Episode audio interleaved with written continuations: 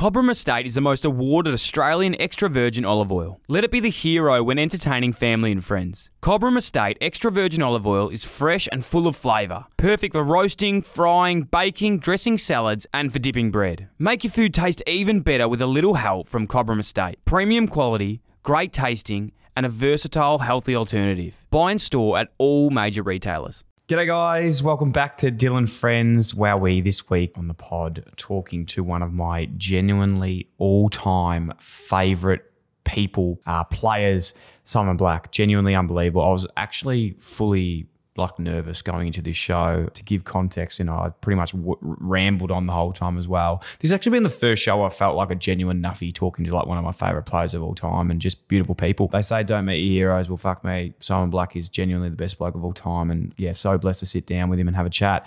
I, you know, went growing up playing footy. I, I grew up in Fitzroy and played for the Fitzroy Lions, and we used to have uh, the Fitzroy, the Brisbane logo, sorry, on our chest, and I wore the number twenty and from there just fell in love with him as a, as a player. And my whole career I've had just always loved everything he does the person he is and and everything about him. So to sit down today was um was genuinely yeah pretty special to, to have a chat with him and just talk about his career. And I think it's funny you know when you sit down and talk to people you have an idea of what they're going to be like but he was everything that I thought he was going to be like and and more. And so cool had an awesome story so humble incredible person incredible player and, and did some some really seriously awesome things on the field. And I'm talking about today obviously for those who don't know he's a bloody absolute star. Played with the Brisbane Lions three flags Brownlow medal coaching and, and leadership and, and even spoke a lot about his mindset and mental training that he did outside of the club which I had absolutely no idea about but wasn't wasn't surprised when I knew how hard this guy really really worked to become the player he was. And it was so cool to hit, sit back and listen a bit to all the Brisbane teammates that he's gone on and even be coaches. And the, the names that he was saying was like far out. There's just so many people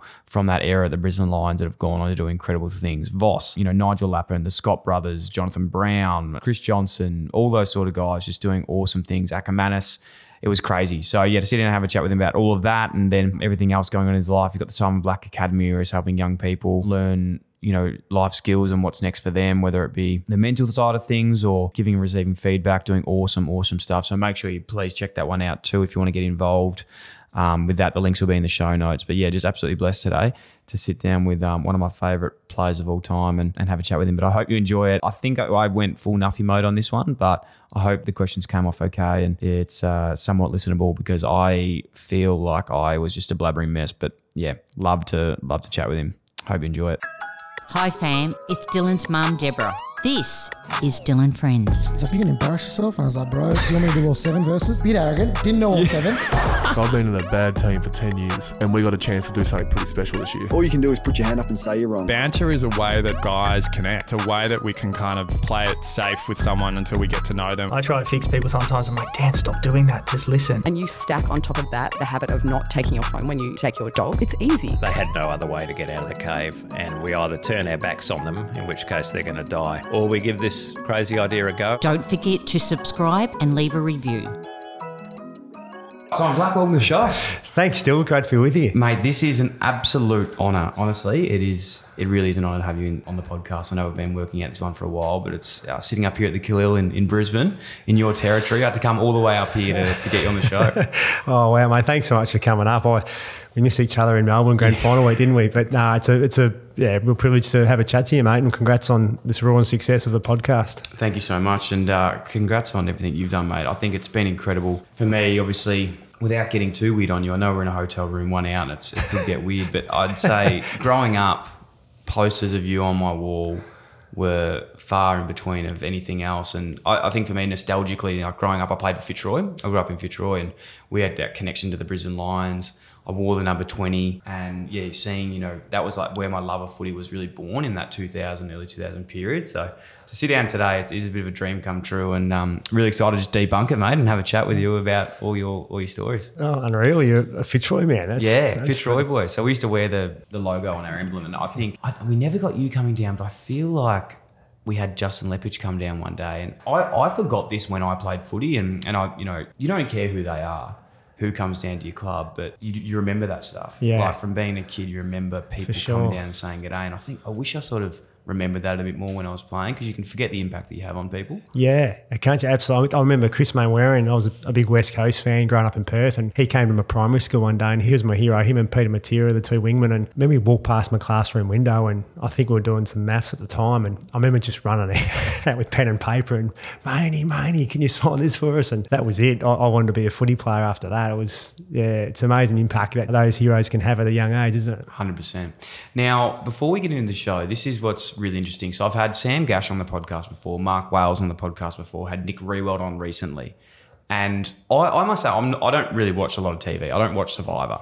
But I never realised how big Survivor was in terms of like this this startup. So you're on season four, was it, of Survivor? Yeah, season four. How did this come about? Because Nick Riewoldt, I know, will be listening to this, and this will be all he's listening for. So I thought I'd ask you off the top of that. It's crazy how much of a cult following it has. Have you found that? yeah, look, I mean, the, the, the US version's been massive for such yeah. a long time, and they revamped the Australian one. They had a crack early days in the early 2000s and didn't fly real well. But the new version, the last, I guess, six or seven years has been brilliant. Um, Jonathan LaPaglia does an outstanding job, and the whole production does a, a great job. So it came through with me through my brother's wife wife's side of the family. Um, there's a casting agent with Endemol Shine. So I remember watching season three and sitting on the couch with my wife, and, and she said to me, "Would would you would you do this if uh, if you asked?" And I said, "Oh, I'd love to for sure." And then about six months later, I got asked. I'm like, "Oh." right, here we go. And so obviously I, did, and it, it, was just the best experience. It was unbelievable. I mean, I, to, to live on an island without any technology, for, for one, was was such a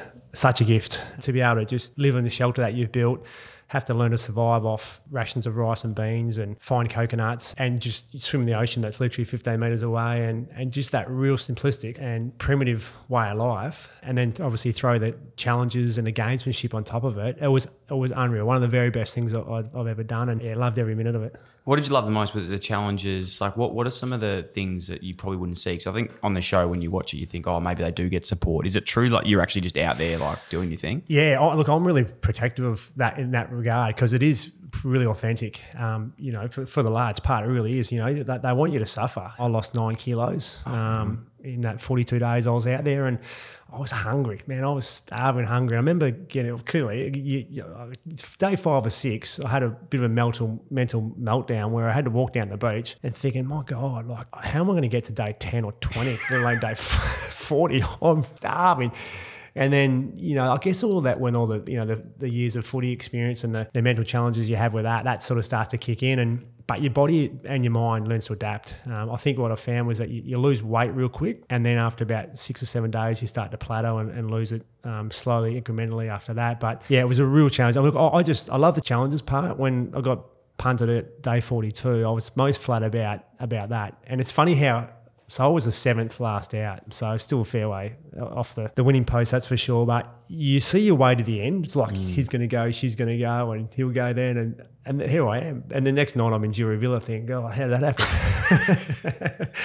yeah, what was the game plan? Like, did you go in with a strategy? Did you go in with a bit of like mind or did you go in as try and be yourself? Yeah, look, I, mean, I did. I, I the alpha males normally like sporting guys don't last long, do they? Because they're seen as a threat. Yeah, look, come the merge, that's when the physical threats, they, they go after them to try to get, get them out for sure. Look, I, I wanted to go in there and build genuine relationships and, and do what I said I was going to do to a point early in the game to, to build those that trust and that integrity early on in the game, and that was a big part of it. I think that that's a, a pretty sound way early on, and you know it's a numbers game, right? If you if you can build a bit of trust early days, you, you get to the merge, and and that's when the real gamesmanship part starts, and that's when the really great players come out and they're putting bits of fake information out there, or they're like Luke Toki did to me, and silly bugger me found it a couple of fake clues in the jungle, which I'm digging holes for 36 hours, and just like got played beautifully, but just an, an amazing experience, and I I, I, sort of look. I was a little bit flat in terms of, I guess, my edits. I felt like I played the game strategically, but you probably didn't really know that watching the watching the, the season. And yeah, if I'd, I'd, I had my time again post the merge, I think you, you, sort of really kind of step up that that element of that real hard gamesmanship, mm. like because you've got you, at some point you got to pull your trigger. It doesn't matter obviously how tight your alliance is, and and if you're in the numbers someone's gonna, um, and that's the art of it. You know, the timing around that. And if you get lose your middle stump, yeah, it gets very uh, brings anxiousness up already thinking about just like the conniving around each other and everything. In terms of the challenges, I used to love watching the challenges. Did you have any favourites or the hardest one you did? What was something that you you hated or loved? The one I hated probably the most was they rolled this car in, this this car to win to win a car, and you had to stand. Abbey Holmes won it. She she won it in the end. It was two poles, it's about oh, half a meter apart, and these two poles that your feet were on were those rock climbing handles, and there was three of them, and the after each half an hour, you had to step down to a lower, thinner part, and it's just oh, just your feet, Painful. just your, your feet, and when you're locked into, you know, to try to have a crack at winning the car, it was um, it certainly yeah, it certainly tested me mentally, Dill. But um, yeah, look, I mean, there's the, the challenges, the, the amount of work, um, the amount of carpenters that go into making all these challenges and be able to do them was an absolute treat to be a part. There were so many. I, I loved everyone, and and having not played footy, not having competed for a fair while, to be able to participate and partake in them was was an absolute hoot. Loved every second of it. Unreal. And what's uh, keeping you busy uh, these days? Obviously, Simon Black Academy, your own academy that's it's going really well. What's happening there? Yeah, I've, I've had the academy for a few years now, and it's a we're an education program mixed in with with a football program and, and personal development workshops. Um, so our education uh, partner is Torrens University. So our students either do a, a diploma or a bachelor degree whilst whilst completing competing in a, a football program, and, and then we do a whole lot of life skills things where it's you know importance of goal setting, you know, learn to give and receive feedback and financial budgeting and you know, a lot of leadership sort of workshops we do as well. So we try to make it a bit of a rounded, rounded approach, and really, I guess, just try to give our, our student athletes some real purpose and direction about what they want to do for the next three to five years. And I I got asked to put my name to it, deal about six years ago, and I was coaching at the Lions at the time, and really liked the concept of it, and have really enjoyed just trying to help young people. You're, you're probably the same, mate. It doesn't feel that long ago you, you left school and for me, um, I guess I was fortunate with footy, but I didn't really know what I wanted to do. And you know, mentors around that 16, 17 year old age bracket are enormously important. And, and having this program now, I really feel fortunate to be able to help work with young people and, and help, you know, give them a bit of purpose and direction, if nothing else, for what they do in their lives. No, it's unreal, mate. I've been lucky enough being involved with it with Big Mickey Barlow down in Melbourne, who is doing incredible things. Oh, you, but you kindly came on one of our one of our Zooms. No, it was Yeah, good. I you're giving me some work experience. I Yeah, brilliant. appreciate it. It was it was good. But it's you're so right. I think that period of your life is so difficult if you don't know where you want to go. And I really struggled with that to be honest. Like, you know, footy probably wasn't going the way I wanted it to go and had no idea what was next because you identify yourself as something and that's what you want to be and you don't know you don't have a plan B of what that is. And I didn't know this saying and probably until I left it, but it was like I didn't you don't work out what you want to do, you work out what you don't want to do. Yeah. And I think that's what happened for me. Like I was like, I'm fucking doing real estate, property development, went and did all these sorts of things. And uh, until I was like, well, I actually just enjoy doing this and didn't realize it could be a job. But I had to learn all those things in the way. So things like yourself, mate, and those programs are unbelievable and so powerful for young people. So yeah, don't take that for granted. It's it's awesome. Can people get involved still? Like how does how does one sort of enter the academy? Yeah, we we've got a Brisbane and Adelaide program. We've, um, we've, we've, you know, like a lot of businesses, had a tough period throughout COVID, and we're still working our way back through that. But yeah, we've got a Brisbane and, a, and an Adelaide program for 2023, and it's, it's aimed towards school leaver age bracket, being a partnership with the university. And um, absolutely, our, our website's a bit self-indulgent, mate, isn't it? It's simonblack.com.au. So there's information on there. So good. No, we'll definitely have that in the show notes and check it out for sure, mate. You're doing awesome stuff with that. Hey, let's go back to the start. That's probably a good place to, to start sometimes. As I said earlier, um, this is a real fanboy episode, so forgive forgive anyone out there listening. Um, I could get a little bit weird in this, but WA boy, Yeah, yeah. where'd you grow up? Well, I was born in Queensland, funny Right. enough. Born in Mount Isa, but I think I was very young and ended up in Perth. Look, my mum was a WA Perth girl and my dad was a Kiwi. And, and dad left New Zealand when he was about 18 and, and moved to Perth and met mum. And um, I I think I popped down in Mount Isa because they were doing a lap around Australia at the time. And I just happened to, that was the moment. So, yeah, so I grew up in grew up in Perth and um, older, older brother Ben, who's two years older than me. And uh, look, I, I was, you know, one of those really fortunate kids and that had a really, really great, loving, supportive family, great parents who gave me a lot of opportunity to, you know, to just to explore and, and, and, and do things. I guess, you know, I was born in 1979, so, you know, late 70s kid and, you know, the 80s growing up and 90s growing up was pretty free. And, you know, I remember, you know, as a, as a young kid growing up in Perth, we, we grew up in a new subdivision that, that sort of, you know, it was, was no flash home or anything, but we just a space everywhere. Mm. And we'd ride our bikes and there was creeks and we'd, you know, set you know, BMX trails up and go looking for little yabbies in creeks and there's a train line and we'd get up to mischief down the train line and I actually remember being the age of six, this might be a bit of a record deal, but I, I actually got brought home in the back of a paddy wagon when I was six years old for there was a couple of older kids in our street and we there was this old this train line and it wasn't um, passenger trains. It was more sort of cargo. We were throwing rocks at trains. and the police came past and, oi, you kids, come here. We yeah, got a little lift home in the back of a paddy wagon at the age of six. So um, mum wasn't overly impressed with that. But Well, being uh, a father now as well, of two boys and a girl, you'd think that what, what would you be doing now if your six year old got brought home in a in the back of a paddy van? you can't be a hypocrite, really, in those You can't. circumstances, can you? I'd probably have a bit of a giggle first, and then try to work out the, the seriousness of the, Yeah, nature yeah. Of, the, of the situation. But nah, look, it was it was a really great yeah era to grow up in, and um, play a lot of different sports. Still, um, you know, love my basketball like a lot of kids. A little, little, a lot of little athletics, and love soccer. And dad being a Kiwi, I think I played rugby before, played Aussie rules, and locked heads with my bigger brother a lot of times, and and just you know from a competitive um, aspect. But yeah, had, had a really fortunate upbringing, and yeah, a great family. I was very lucky. Now, I don't know if this is true with the. I didn't actually know you had a heritage of um, of being a Kiwi as well. But did you want to play and be an All Black? Was that like a, a young thing, or was that just an article misquoting? I would have loved to, but look, look the way I'm built, I'd probably get snapped in half. How long did you play league for though? Were you playing quite seriously, or was it just growing up around the around the traps? Uh, I was union, and yeah, Yeah. just for probably two or three years as as probably ten to twelve, and Yeah, right. I think somewhere that maybe a little bit younger, and then and then a little bit of school rugby because the school I was at in Perth, I, I played a bit of rugby too. But look, I, I, I didn't play sport for about 12, 18 months when I was sixteen and seventeen. I I, I contracted uh, Scheuermann's disease in my spine, and it's essentially where a few of your vertebrae don't form properly, don't form square, and it was really painful. And every every sort of movement I, did at that time when it first kicked in, I was I was in yeah a lot of pain, and you know I, I- didn't know how long it was going to take, and I kept pushing it, and just sort of kept making it worse, and yeah, it was probably about eighteen months all up, and and I just remember sitting on the sidelines, and I was a big West Coast Eagles supporter, and I was very lucky. Dad took me to the '94 grand final. West Coast obviously played Geelong, and, and that really sparked something in me. And I, I probably still had another, I don't know, six months, I guess, of not of being inactive. And, and, and from that, I, I really wanted to have a crack at making the WA18 state team. And, and I had probably six to 12 months to do that. And then I got a sprint coach um, out of WA, a guy called Mark Neitz, and he was the West Coast Eagles sprint coach. And it's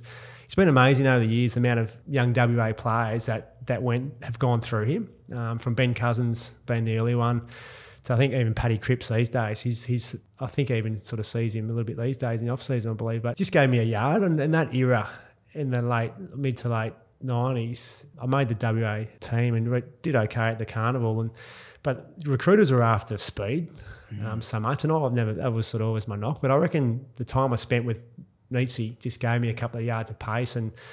That was a real difference, I guess, between probably getting drafted and not getting drafted. And um, I always look back and just think that that little that focus I had on the back of my back issue really drove me to sort of giving it a red red hot crack and, and developing a bit of a work ethic on the back of that. Um, probably mixed in with my little athletics days. My, my dad was my middle distance coach, and I reckon you know you know it's like remember, on, the, on the if you get asked to do a three k time trial, two k time trial at the footy club. Disgusting. It's the worst. It's the worst. It's the worst, isn't it? it's probably when you're the most nervous. Probably more nervous that than running out in an AFL yeah. game. And um, yeah, so that, that that really helped. I reckon just the, the, the mental foundation to to work through challenging periods, to push yourself, and to and to really back yourself. I guess ultimately as well. It's a funny one, isn't it? Like with the speed factor going into football. And I know, is it correct in saying you, you were like an 800 and 1500 metre state champion, or you were pretty good at those events? Yeah, that was my distance. You were the distance, which you look at that now, they're the two events that I'm going, I'm sort of faking a hammy for. Like they are the worst two events you could pick, like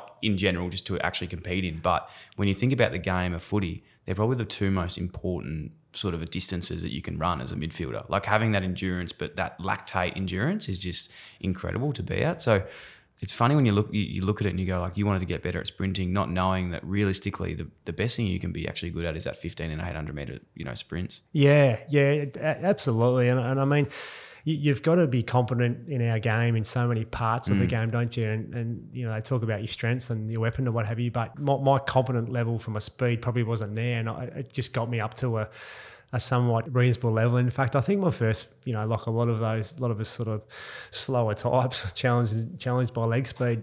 Know, that that first five or ten, if you've got that, look, you, the great thing about our game, and I remember our great coach Leigh Matthews talking about, you can be seven foot and play a game, you can be you can be five foot, four foot and play a game, and you can also have great speed, but you can also be fairly slow over forty plus meters. Um, if, but if you can react really quickly, uh, I think you know if you can react really quickly, if you haven't got blessed with speed, you've got to be clean. You've got to be a great decision maker. You've got to understand the game to be able to know where to get the right times, as you know, and and you've got to make quick decisions with ball in hand. You've got to see things things before others, and that was the part of the game that I, I love the most. So I just love sort of trying to set a teammate up, winning the ball in the um, congested situation, and then just trying to feed a teammate in a bit of space. That's what I've got a real kick out of more than probably you know kicking a goal myself. So yeah, probably going back a bit, but that speed work I did early on, mixed in with learning the game, understanding the game, was probably my strength as a player. Yeah, I couldn't agree more. I think there's one part as well that I don't want to be missed here for young people listening is like people that maybe don't have speed, which is which I found really interesting. Is I was really lucky, like I did have a lot of pace, but you know, in some ways, I actually think that was in a way like not good for me because you rely on it too much. And when you don't have pace, you look at guys like Pendlebury and yourself that the game slows down when you've got the ball because you don't just go off and fucking sprint your first five meters. You actually go, you know what, I'm just going to like take my time and you actually read the game better. Does that make sense? I've really thought about it a lot because it's when I played, I, I think I tried to take on the game and use your legs too much. Whereas you see these guys are a little bit slower and, and maybe they don't have the foot, but they think through the game a lot more and they're a lot more sort of slower and methodical with the way they move. Yeah, for sure. It, it resonates for sure. Well, not the speed bit, yeah. but I think you know when you're moving faster, I would have thought the um, you know things are moving faster around you, and the decision making probably needs to be it's more challenging because things are moving faster and um, things appear in front of you quicker as well, and and so forth. So I guess yeah, the Sam Mitchells, the Scotty Pendleburys, mm. um, Tom Rockliff was another one, and I think that lateral movement as well is a big one. Off the lines. Yeah, yeah, and if you can if you can rack really quickly off of the ruck's hands, if you're an inside mid, you just need a half a meter, a meter on, a, on an opponent to get your hands free and, and be creative. So th- that was something that I that I really focused on. That and you know when you get drafted, you you get a two year contract. I, I didn't know where I was going to go. I was sort of a bit later in the draft, and West Coast I wanted to go to, but they said, look, you lack, you lack a bit of pace, so you're not there. If you're not, if you're there late in the draft, we'll pick you up. Um, so yeah, Brisbane it was. But I guess when I first came to the club, I wanted to be an inside midfielder, but I was 72, 73 kilos when I was drafted. And mm. it's probably not real conducive to an inside mid. And so I, I, grabbed Michael Voss. Vossi was very, very good to me. He, and how old was he at the time when you got picked up? He was probably 22, 23. Yep. I think he'd run the Brownlow a couple of years earlier, and I just said, Vossi, can I do some contested ball work? Him and Craig Lambert were the two, and um, Luke Power and I, we'd, we'd go over and we'd do just these sessions after a, you know, a hot preseason session for two and a half hours or whatever, and we'd, we'd work on contested ball, and we'd, I'd get smashed. Like, I'd get absolute, I don't think I've ever won a contested ball at training against Vossi. He'd, he'd, he'd flog me, but I sort of learned to use my my size, my frame to the best of its ability, and I guess by that, learn not to fall over. And when his body was coming, I'd sort of adjust. And if he got it first, you're there to tackle him and all those little, you know, I guess idiosyncrasies that you yeah. learn to, to control your body. And, and, and I've got no doubt that that ability. I remember my teammates almost, you know, paying me out, saying, "Good on you, Bucky, go and get belted by Vossi again," and they'd have a giggle. But it was my way of just, I didn't want to be 50 and have regrets that I didn't try hard enough, and I really tried to develop a work ethic that gave you belief and confidence that, you know, the old no stone unturned that preparation gives you confidence, right? And, and, and there's no guarantee on, on success. But, you know, I wanted to make sure that I'd given it everything I got to give myself a crack at a second contract. And, and that contested ball work was a real big part of it, along with, you know, a lot of touch work. And I, was always a bit of a self doubter as well. So that was a, a big part to try and work through that to give you give myself that belief. Watching you play, you would never have thought that you know Simon Black had self doubt.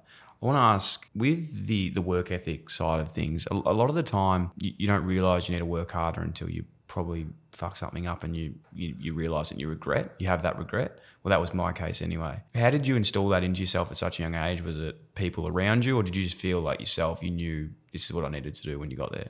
I think no doubt the middle distance running, little athletics, that you know you learn to to suffer doing that sport a little bit. So that that certainly helped. And then, like I said, I didn't want to have regrets at 50. So, you know, I was up for anything training wise. Probably overdid a little bit for my first couple of years. I, I remember if I didn't play well, I'd, I'd go for runs on Mondays um, away from the club or you know, go run up hills. I remember a few times I, I didn't play well the night game. I'd come home and, and, and go for a run. Um, it was stupid probably when I look back, but I, I was just really flat myself. And, and what I did early days was I'd compare myself to everyone else and I'd compare myself to Vossi or to Nigel Lappin. And in fact, it got me in a really bad mental space. My second year at the club in 99, I, I was studying at university and uh, had moved out of my first year. I lived with a, an older couple who were great. You know, I was cook a meal when you get home at nine o'clock, and Judy would you know clean my clothes. It was, it was a pretty good introduction to AFL rather than have to cook and clean for yourself. You know, but the second year was rarely set in, and trying to make a regular spot in the senior team and all these sort of things. It was I got a bit overwhelmed, and I was improving, but I didn't see that improving in myself, and I, I really got myself in a bit of a mental state where.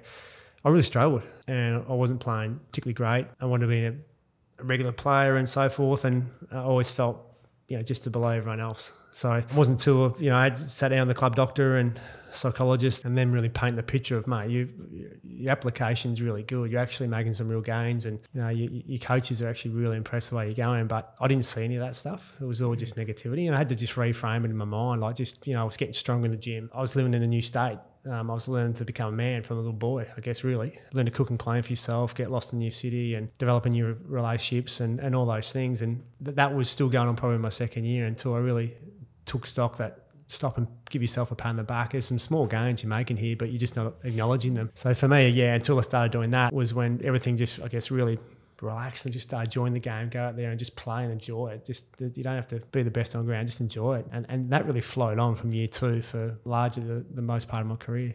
It's unbelievable because I think it's it's funny. We we think in the modern game now that like this mental side of the game is this new thing that no one's ever done before. But to hear that you know even back when when you were playing and in that such a successful era, you you were already sort of utilizing club psychologists and stuff at that stage. Yeah, we were. Yeah, we, we had a had a fantastic one. Um, Phil Jauncey, who been spoken about a fair bit over time, but he, he was an old American guy who had his own personality profile, and it was really kind of simple for us what he plays, and that, but the real advantage we had, we had all these young players go through the draft camp, the combine, and he personally personally profile these guys. And, and literally, I remember before games on a Friday night, we'd have the team meeting, and you know, if we're playing Essendon, it was you know, Mal Michael might be playing on Matty Lloyd or someone, and you know, this might not be Lordy, but it might be you know, don't Mal, don't talk to Lordy, talk to about Lordy to Mal, and that might, you know, not that I, am sure I wouldn't get Lordy, but you know what I mean. I was yeah. around trying to. So you'd be getting into teammates' heads, getting into all opposition players' Opposi- heads. opposition's heads. Yeah, yeah, trying to trying to take that angle with things. It was really, um, it's really ahead of its time. Really, I would have thought. So, so Phil, Phil was a massive uh, asset for our footy club to understand each other as teammates, and as you well know, there's so many different personalities and, and types that make up a footy club, and some annoy the shit out of you, and, and, some will be your best mates, and you've got to find a way, way to function with them all to get the most out of it. So he was fantastic, and you know really enjoyed and, and valued his opinion on, a lot of aspects of his of his um, psychological expertise. And I know you mentioned before with your personal experience in in dealing with the club psychologist. If you don't mind me asking, what did you find actually worked best for you in that circumstance? I know you said just you, you could relax, but I'm sure there was triggers and things in place that you're putting in to to actually make yourself acknowledge how far you've come. Yeah, for me, he said, Simon, whenever you try to impress someone, you suck. so just be free and back your instincts. And for me, that was the best advice I, I, I, could have received. I was the profile Mozzie enforcer, which is essentially like just, you know, buzzing around, be chitty chatty and, you know, that enforcer aspect of like just be really strong and just back yourself. It, it worked really well for me. So just don't try to impress anyone, be yourself and back your instincts. Wow. So, what? Give us an example if you if you remember of other teammates. Like, what would a Michael Voss have been like pro player profile? And did you know each other's? Yeah, Vossi was. Yeah, we did. Vossi was a thinker enforcer. So you're either you, you generally I'd probably like you know say the disc profile. You're generally a combination of two. So the, yep. the four aspects were uh, thinker, feeler, mozzie, enforcer. So a lot of our guys were um, that thinker enforcer. So I think the Scott boys, I think Lepper might have been a Mozzie enforcer. Vossi was that thinker enforcer. Nigel Lappin, I think, might have been a a thinker feeler, maybe. Yeah, right. I think Nigel. And yeah. do you remember what the, the, I've never this is so fascinating. What what were the actual sort of things mean? So like thinker, obviously that's like a deep thinker or Yeah, yep, like as it sounds, a, a, a deeper thinker, uh, you know, rather than I guess the opposite of that's more the Mozzie buzzing around, buzzing chitty chatty, yep. come into a room, don't know anyone, you, you, you know, you, you know everyone pretty quick as an example. And that thinker force is one that, you know, I guess they, well, not that they say a lot of leaders are thinker enforcers, but you know, there, there are there are there are a lot, and we had a lot of our group, I guess, that that way, and probably a lot of enforcers within that era at the Lions. Crazy. It, it played a part. It played a real significant part. Um, looking back, and just to get like, you know, Jason Akermanis, who, in some respects, Aki used to you know, he used to drive us mad with some of the, probably more so around at times, some of the, the stuff that got to the media or, Yeah. or what have you. He was working in the media at the time and things. But because we understood him and we under, you know, when you understand someone, you tend to have more patience and tolerance for them. And probably a great example of that was when, when Acker mentioned leading into the 2003 grand final that Nigel Lappin's got three broken ribs. It's not ideal. probably not ideal. And and you know he, he I mean I think Lynchy wanted to grab him by the throat and, and and you know and put one on his chin, but we sort of understood him and we were able to work around it rather than flip out. And, and look, I, I think. 80% of our playing list is, was from interstate, generally being a non-traditional AFL town. And one of the advantages that we had as a side, and I think we can continue to have, Sydney's probably the same, is that when you, you don't have a lot of family and friends living in the city, you rely on each other a lot and you form really good bonds. There's a, your footy club relationships, but you know the deeper ones are the times you have away from the club, whether it's travelling or just different experiences, and that I think really forms that brotherhood. And our club back then, I think, really, really had that in that era, and you can use that as an advantage for, for that group.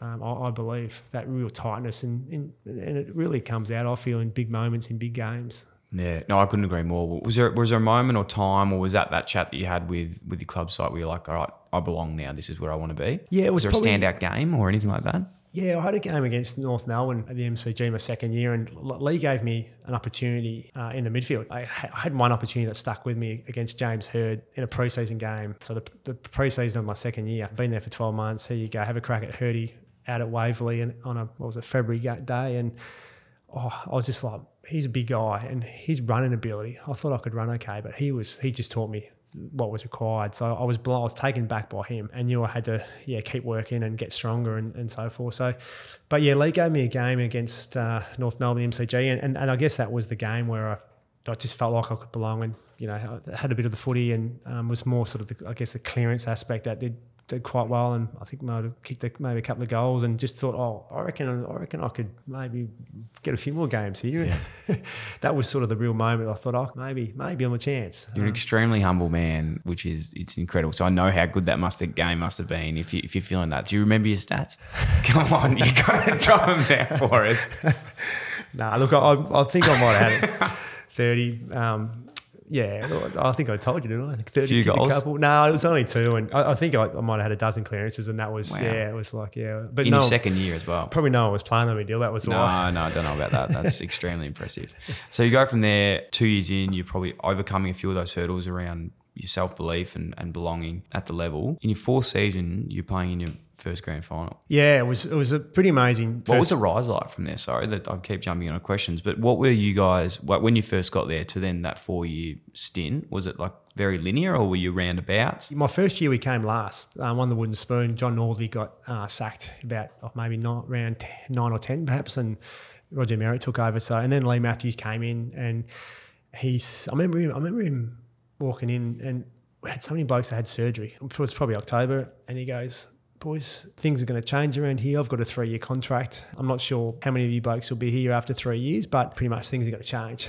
And as soon as he came in and laid down the law, things did change real quick. Yeah, it was a new a new era. It was a clean slate for everyone. And he said that I've got no preconceived ideas on anyone, but here we go. And and it was everyone was up for the hard work. And and look, ninety eight, we, we had a we had a pretty good group, I would have thought, but we, we had a lot of injuries. I, I got some games well before I probably should have in my first year, and a lot of us young guys probably did, just because the older guys were so many injuries. But yeah, when Leigh came in, we went from last year before to making a prelim final the, the next year. So it was a pretty big jump. And then 2000, we made a final, won a fight, made the finals, won the first week and kicked out the second week. And yeah, that, that fourth year was was the the first two months of that year. It's been spoken about a lot over time. We couldn't get much going the first two months of, of the 2001 season. Had a game against Carlton at Princes Park, and we got belted. And, and Leigh kept us in the change rooms for a fair while after the game. And Leigh's whole coaching philosophy was was really simple, and I guess the great teachers they are. Simplicity have great simplicity with their messaging, and he his whole mantra was around know your role, accept your role, and perform your role. And you know you might know your role, but are you, are you willing to accept it? And and after that Carlton game, he went through a lot of individuals in the team, and I think ultimately the sort of the watershed moment was, if you like, was he said, look, I,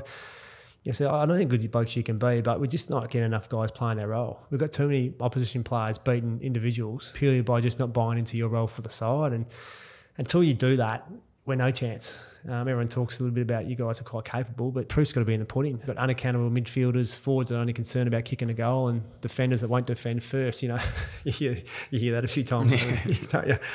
Um, so we, uh, from that, I reckon the real shift it went from Leigh down to that leadership group taking ownership for it, and we really started to have some really hard conversations with each other. And the, the what was accepted previously, whether it was you know in the gym or on the training track or at night, those things were really sort of driven hard, and that was player driven, and that was the real shift um, for mine. And, and and once we got that buy-in, and on top of Leigh just saying, guys, like just do your role for the side. That's all you've got to do. I'll be really clear with what I want from you. And we just we, we, we bought into it, and we had that Essendon game. That that game he used the um, the predator line. If it, if it bleeds, you can kill it. And they were the reigning champs, and they hadn't been beaten much in 12 months, and, and we managed to beat them and, and go on and win 16 games straight and win our first flag. It was a, it was obviously a pretty great year and the start of a great era. But that ability to just do your bit for the side, and we had some great role players. Like a guy like Craig McRae, mm. I don't reckon's had the recognition over the years. You know, he, he, was one of the first real high pressure small forwards,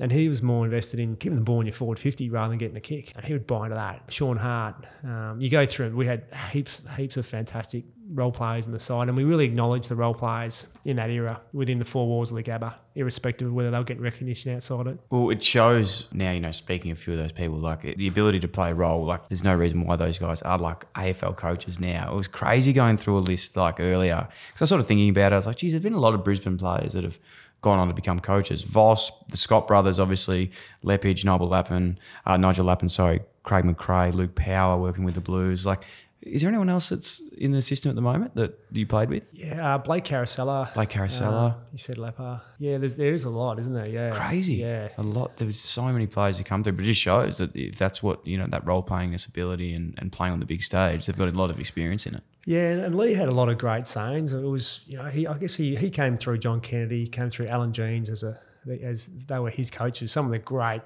identities of our game, aren't they? Mm. And and you know, as time gone by, you realise a lot of the messaging was was really life messaging. The transferable skills between playing playing at a successful footy club and you know an organisation, or individually get the best out of yourself, and and then just life. Uh, well, wonderful, wonderful, and you know a lot of them sort of stick in your mind. One thing you used to say was, "I guarantee your individual reputation will be enhanced on the back of team success." And you think about it, like it's it's so true. And you know, you you submit yourself to the team, the rewards will come. And it's not a you're not a, a sacrifice, it's an investment. And all these, it might sound cliche, but they're so bloody true. You yeah. know, and uh, when we bought into that, and, and, and I reckon as well, dear, like, oh, you know, I was lucky to play in that three premierships for the club, and it was great. But there year, almost years as well where you're a young side, and you, you, you, your capacity is finishing tenth, and and you might get you know tenth. And I reckon those years as well were really rewarding. Like I remember a year in 2009, we we made the finals, and that was probably our best. We, we managed to beat, win a final, beat Carlton, and, and, and that was unreal because that we didn't think we had much more than that. And the ultimate success is great, but the great thing about team sport, being on that journey together and everyone buying in, we might know yet not yet we are going to be the best in the competition, for instance, but we're on this journey together and, and, and we're having a red hot crack. We're buying in for each other. We're committed to each other, and and that's the great thing about team sport that I love the most. Yeah, it's crazy, and I, I feel like again growing up watching the Lions play, and I don't know if this was a, a common theme or something that you did have that inner belief that it actually persuaded the you know the, the rest of the football community watching. But it looked like when the Lions were coming out to play in finals, like they were, they were going to win. Did you feel like that as a group? Yeah, we did. We, we really set ourselves for the for the finals campaign. Yeah, look, we I, I think 01, we played Essendon in the grand final. We we had enormous belief because we'd beaten them earlier in the season. Yeah, so that gave us in great stead. Um, we, we didn't win a mine premiership. Um, and, and, that was that was fine. But we knew finishing top four was what was about. And so yeah, it was it was a, it was a it was a group that looked for continual improvement. Leigh drove that within us, both individually and as a group. And we had a lot of bunch of really super competitive guys that were willing to sort of force the issue on that improvement aspect all the time. And, and I mentioned earlier about having card conversations with each other. And in a footy, you know, in a game, as you know, things need to happen real quick. And if you go a bit over the top and you, and you get a bit personal, that, that follow up conversation is really important. I, I, felt we did that really well, and not to damage relationships. And and, and having look having Leigh Matthews in your corner in that time gave us really great belief. There's no doubt about that. And I guess we had a, we had a bit of talent within the group. Yeah, you did. Bloody oath. If there's one person, and I was really lucky enough to speak with Vossi recently, actually, at the AFL, I was doing a little chat with him there, and it was unbelievable. When I asked him this question, I said, if there's one person you loved walking out next to, who was it? And and he said you. Why do you think that was? Do you, do you can you answer that question? Is it is it? I know obviously it's a, a hard question to answer, but he, he said that. Uh, he probably probably feels bad for flogging me so much. A, an 18, 19 year old. oh, look, we, we, we had a great on field relationship, and I just I knew what obviously I was going to get from Vossi, and I lot I just like to think he knew what he was going to get from me, and I Mm. I just used to, you know I used to try my best. That was that was it, and that's what I try to pride myself on, knowing that I have a crack. If you if you're not overly big, I've always been pretty skinny. That the most I played at was 82 kilos as an inside midfielder, and not overly quick. You've got to work hard and you've got to run, and you've got to you know I mentioned earlier about reacting quickly and having good game sense and all that, but you've got to be willing as a foundation to work hard, and that that was sort of that was my thing, and, and not get ahead of yourself. I, I didn't mention earlier, but my second year, my, my mum came over from Perth, and I was very fortunate to have a great, supportive, loving family growing up. And um, I had a bunch of schoolmates come over as well that weekend. We were in a car going out for dinner, and, and I'd been playing senior footy for the Lions. I'd sort of tr- achieved my dream, if you like, and and we're driving along, and I'm not sure what I was what I said or what I, what I did, but um, I must have been carrying on like a, an arrogant little bugger. And, we got out of the car and we st- I started walking off towards the restaurant with my friends and about 50 metres from the car, turn around, mum's still there and she's got her head down and I walk back towards her and she's she's crying. I said, Mum, what's, what's wrong? What, what's happened? And she, she looked up and she goes, Simon, you've changed. You've become an arrogant little little prick, essentially. You know, you, you're not the son that I raised. You've changed. And for me, in that that split second, um, after all the support and love, I guess that I got from mum and dad growing up, that was the best slap across the face that I, I reckon to this day I ever got. And it's always stuck with me about humility and about doesn't matter what you're fortunate to achieve in your life, those that help you along the way, you can never forget them, and that's paramount to, to enjoying the journey with them as well, not being a not being cocky. Unbelievable. No, I appreciate you sharing that. It's uh, like I've been in those situations. I think any young bloke growing up is is faced with that situation. It'd be, it'd be nearly weird if you didn't get ahead of yourself at some stage, but it's a part of being able to catch it before it gets too far is probably the main part, and have good people around you that bring you back. Spot on, yeah. We all get swagger, don't we? Particularly late in our teenage You got years. to. Yeah, you got got to. Yeah. bit of swagger, but yeah, it's that it's that uh, realizing who's helped you along the way and that respect aspect for, for those that um, you know, love and care for you dearly. I guess That's yeah. awesome. Performing on the big stage, back to the, the grand final stuff around that 2001, it obviously the first grand final you played in, but you always played well on, on, on grand final day. No, I'm not. I'd, I'd uh, tend to not agree. Yeah. Really? Oh one, I reckon um, I didn't play great. I reckon Jason Johnson got me from Essendon, and oh two was was that was okay, but I just won the Brownlow five days earlier, and it was a really I felt like a weight to carry around. Really? Um, okay. So what what happened in obviously 02 won the Brownlow. Do you reckon that was playing on your mind, or was it just a big week heading into it? Yeah, it was probably just the the attention that you get. I mean, Yeah. Living here in Brisbane, you- obviously you escape a lot of it, but just just in my own mind, the expectation that oh, oh, I've got to go and be the best player on the ground this weekend because I've got this medal all of a sudden, and I just didn't probably interpret it too well and put a lot of pressure on myself. And, and, and what what what happens with that? It's just it's a nervous energy, and you can get to the game feeling really flat because you've you know the old saying playing the game over in your head, but.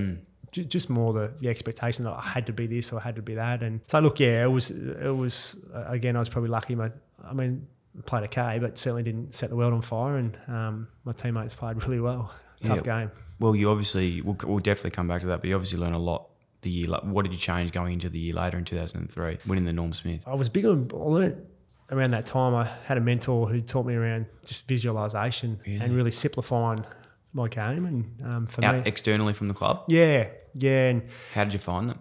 Um, my manager at the time, Alex McDonald, introduced me to Jim Cumane, is his name, and continues to be a great friend and family friend these days. And he taught me about I guess, meditation and, and visualization. And as a, I guess, a 23, 24 year old, I hadn't really learnt that at that stage. And I was always one of those guys that the night before a game, I'd really struggle with nerves and self doubt and not sleep real well, even after probably six years in the AFL, and would slant towards the what what could go wrong and, and so forth. So, yeah, for me, I, I learned about what are the critical few things that I do well when I play well, and I've been lucky to spend some time with the All Blacks, the great New Zealand rugby team, over um, a couple of times over the years, and they talk around that language as well, around what, what are the critical few things that you do well when you perform well, and knowing those things, they probably make up eighty percent of your game, and so I, I'd visualise myself doing those those two or three things, and and I just really felt whether day of the game, night before the game, it helped me compartmentalise see myself doing something really well and then park it and have a good night's sleep or, or whatever you so that was that was really powerful yeah.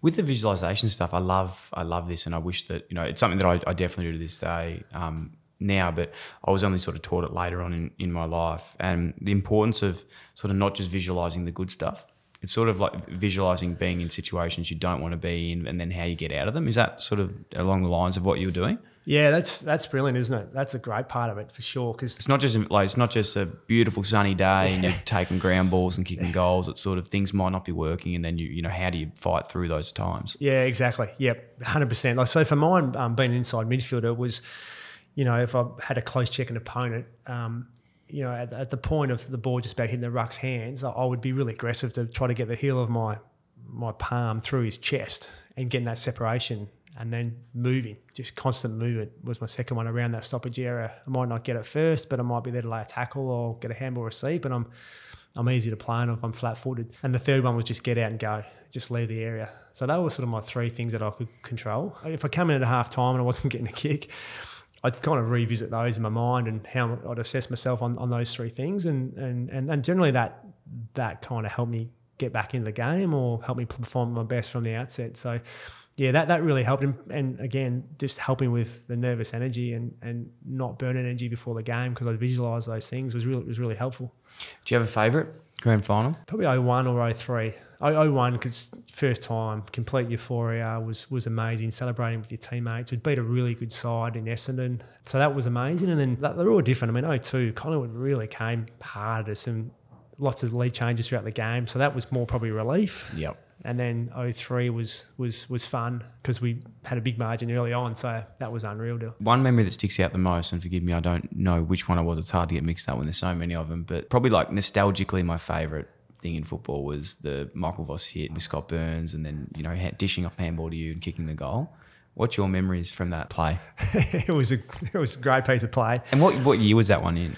It was 02. So it was pretty much a really game changing moment that sort of pulls you guys back into the into the footy a bit. Yeah, it was a big moment and gets talked about a lot. That hit on Burnsy. I, I, I say to Vossi, mate, like, your hit on Alan Richardson was a big hit. You didn't even get hit that hard.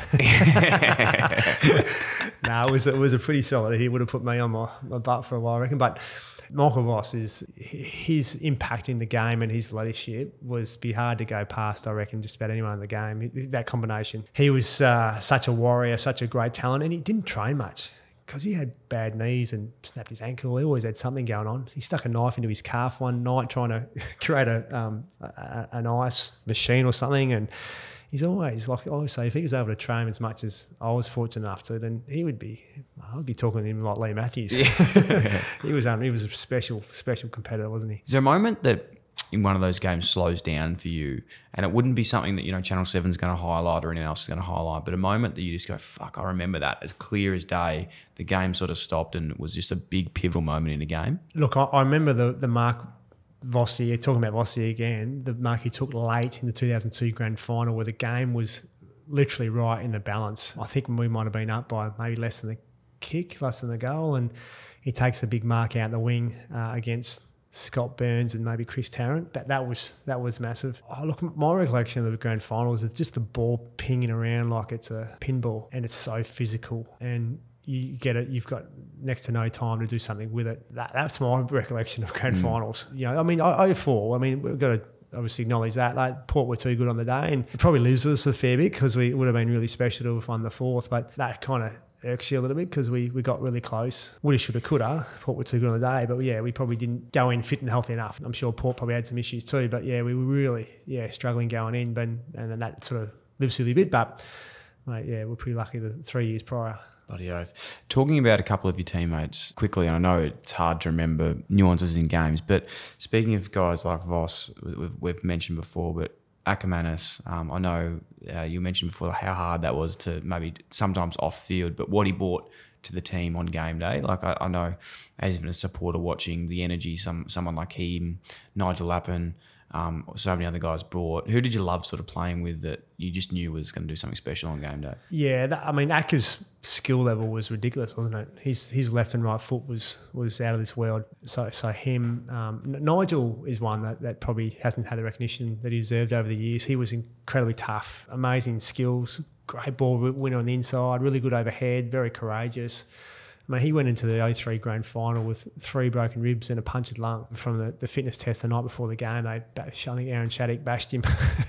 who who did the fitness test? I think it was Aaron Shattock. Wow. Yeah, he Leigh wanted him to to bash him pretty much to see if he was right because he injected him up, needed to know if it, work, it was going to work, and um, yeah, so he punctured a lung and then he went out there and played the next day. Yeah, amazing, amazing. But uh, as you know, the, the great sides that you're, you're, lucky to be a part of, you, you, you, have a brotherhood with them and you just you just love. I remember mm. you know doing the pump up video under the, the stadium of the MCG in the change rooms and having tears down my eyes.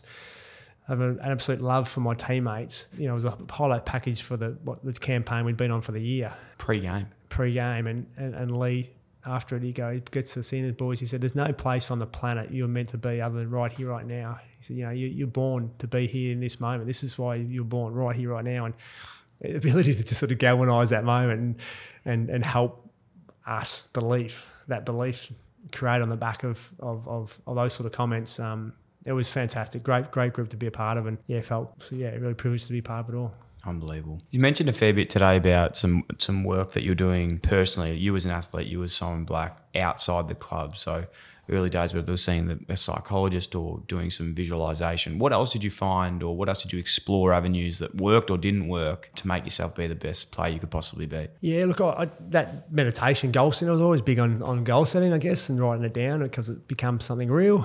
I just love getting away from footy. I mean. I, I think playing footy, my footy in Queensland helped a lot, not being in the bubble of Victoria or, or WA and you know, going down the Gold Coast surfing or, or just getting away. That, that, that, that's been massive. And just reflecting on, on my performance every week, I was pretty big on, just being able to take that time to, to see how it went and, and, and, try to learn from each game was, was something I, I spent a fair bit of time on and just trying to enjoy the journey. As you know, it becomes pretty robotic if you're not careful. We're lucky and fortunate we to do what we, we did, but it can become pretty arduous if you're not if well if you're injured if you're not performing at the level you like if your team's obviously struggling if you've got issues away from the footy club you know it's it's it's not all saying it earlier weren't we it's not all that's cracked up to be at times. It has its real challenges and I was lucky to play in three grand three premierships out of 16 years and the other 13, there were some real challenges in them. And even the years that we won it, you know. So just the, the resolve, what I loved about the sport was just the, the resolve and the mental resilience that you need. Love the physical shape that you're in when you're up and about and being part of a team and that connection with your teammates and all that genuine buy-in. You know, like you're going to go back with a fly of the ball with your, f- f- you know, knowing there's a pack coming the other way, and you do it because you don't want to let your mates down, mm. and you know you're going to get physically hurt. But all that side of the game, I just, I just love being a part of that group, something bigger than yourself. Yeah, it was was bloody awesome.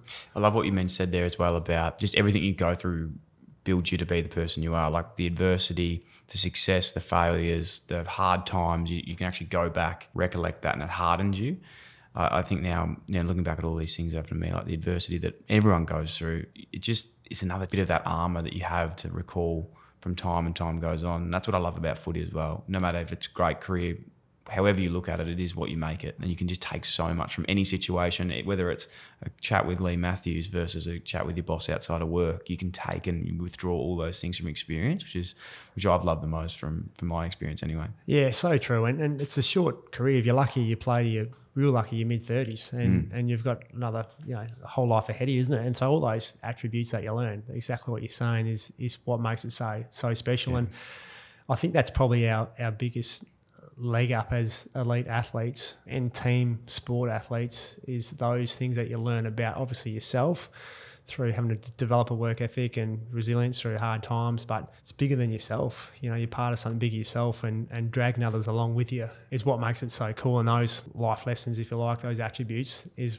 is really should help as a foundation for whatever, whatever you do thereafter. Speaking about building resolve and, and being the player you were, there was going to be some times where players would come to you, most weeks. Very topical question, bit of a nuance, but who were some of your hardest opponents you had throughout your time? You hated, hated, you loved, hated battle with them.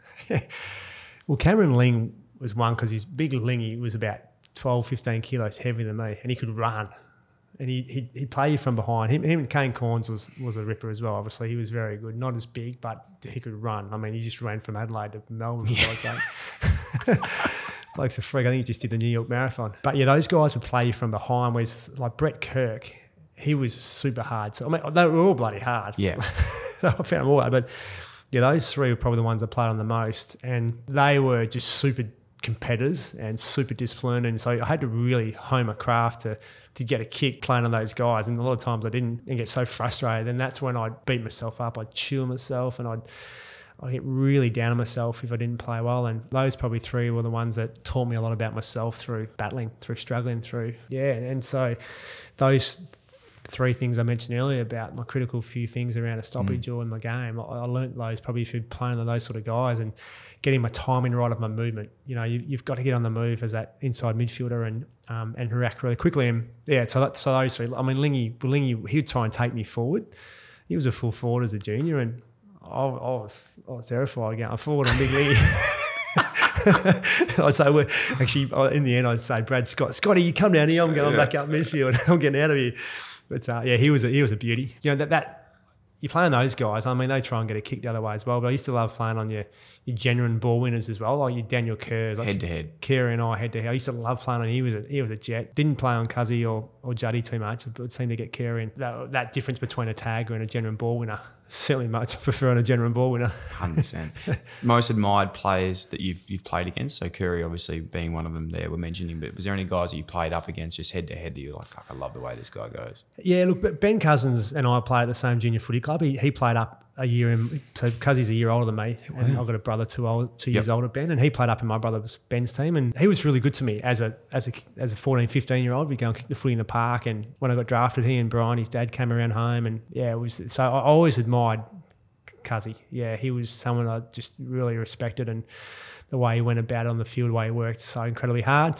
Gary Ablett Jr. is probably he's probably over what he's done over the journey, probably the best I've seen. I mean, I, I, saw Wayne Carey late in my career mm. and obviously as a kid, but in terms of midfielders, like they're almost different midfielders and centre half forwards. So it's completely different sort of types, aren't they? But you know, your ability like a Michael Voss or Dusty or Gary Ablett to, to play midfield, dominate and go forward. Yeah, Gary Ablett was he was freakish. And what, what he did at the Gold Coast without much help around, he was special. Yeah, I think he was like averaging like 44 possessions a game with a team that was finishing last in the ladder. Yeah, Crazy. Yeah. Absolutely. It'd be scary to think what Geelong would have done if he had have stayed there the whole time. wouldn't it? Absolutely nuts. Moving down to, to later in your career, you obviously were taking up leadership positions at the club. How did you find that? How did you enjoy being a leader? I know that that was something prevalent throughout the whole time, but officially being part of the leadership group. And, and was it a captaincy of over four players? Yeah. That's very strange. It's a bunch of yeah, it was strange. Yeah, for sure. Look, I, I really enjoyed that leadership part of and, and growing as a leader, developing, understanding it, and so the premiership era, I was pretty young, and the core group of that group was a lot of guys, you know.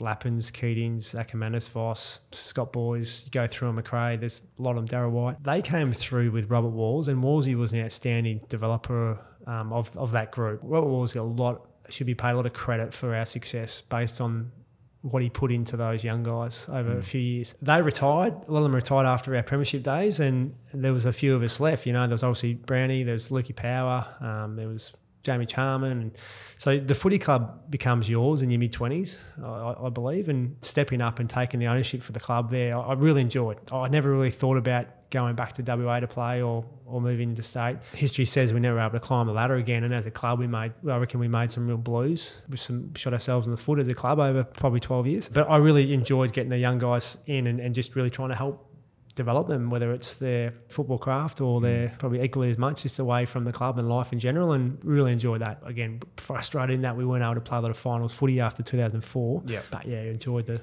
that part of the leadership. How hard was going from playing with Vossi to then him becoming coach and then not having the success at that time? Was it a was it a challenging period? Look, we, we saw the game pretty similar, but there were moments, yeah, where you where you naturally get frustrated with your coach. You know, I was back end of my career, and you know, I, I, I again I saw the game pretty similar to him. But there's moments where you are you have really frustrated or you disagree or uh, what have you. But you know, yeah, we, we had a really great working relationship when we were playing together, and, and as a general rule, as a as a player coach as well. It took a little bit. The big thing in that year, I guess, is what we did. We we went out, we won a final in 2009. Um, we had this um, good little group coming through, and you know, just the organic gro- growth and. Yep. And we had that, and then we went and got Brendan Fevola, and we got and we've got six, six or so other. Bradshaw left. Yeah, Brady left, and you know, great, great culture, great club Yeah. man, Brady. Yeah. And we got six uh, other guys as well, and, and they're all good guys, like really, really good guys. But it's probably changed the shift, the dynamic of the of the group a little bit. And mm. I'm not sure how much it sort of elevated us as a playing group. And you lose draft picks. Probably a really good lesson in terms of list management. We probably weren't close enough to Sort of like going for a flag but not ready for it. Exactly. Yeah. yeah. I don't think we were anywhere near it. And we had a Lash. And I guess Rossi and Gubby in the club at the time, they probably thought Brownie's, how much longer has Brownie got? And myself and Luke and things to have a go at it. But um, yeah, history said that we're, we're a long way off. And it was, you, you know, you, you set yourself back. Yeah, you do. It's a challenge. It's a, it's a tough time because I, I know now you look at a lot of teams, and, and something that I'm really interested in now is like that list management side of football. Not that I want to be involved in it, but it's more like just looking from afar. I love seeing how, you know, we play one of these games where it's nearly the most even game in the world. We have salary caps, we have draft, we have all these things. So there's even soft caps on spending on budget. Like it's quite even. We can't really even it up any more than it already is. And then you look at clubs like um, Brisbane now of what they've been able to do recently, like uh, from where they came from, probably when we're talking about that period to where they are now with getting a destination club.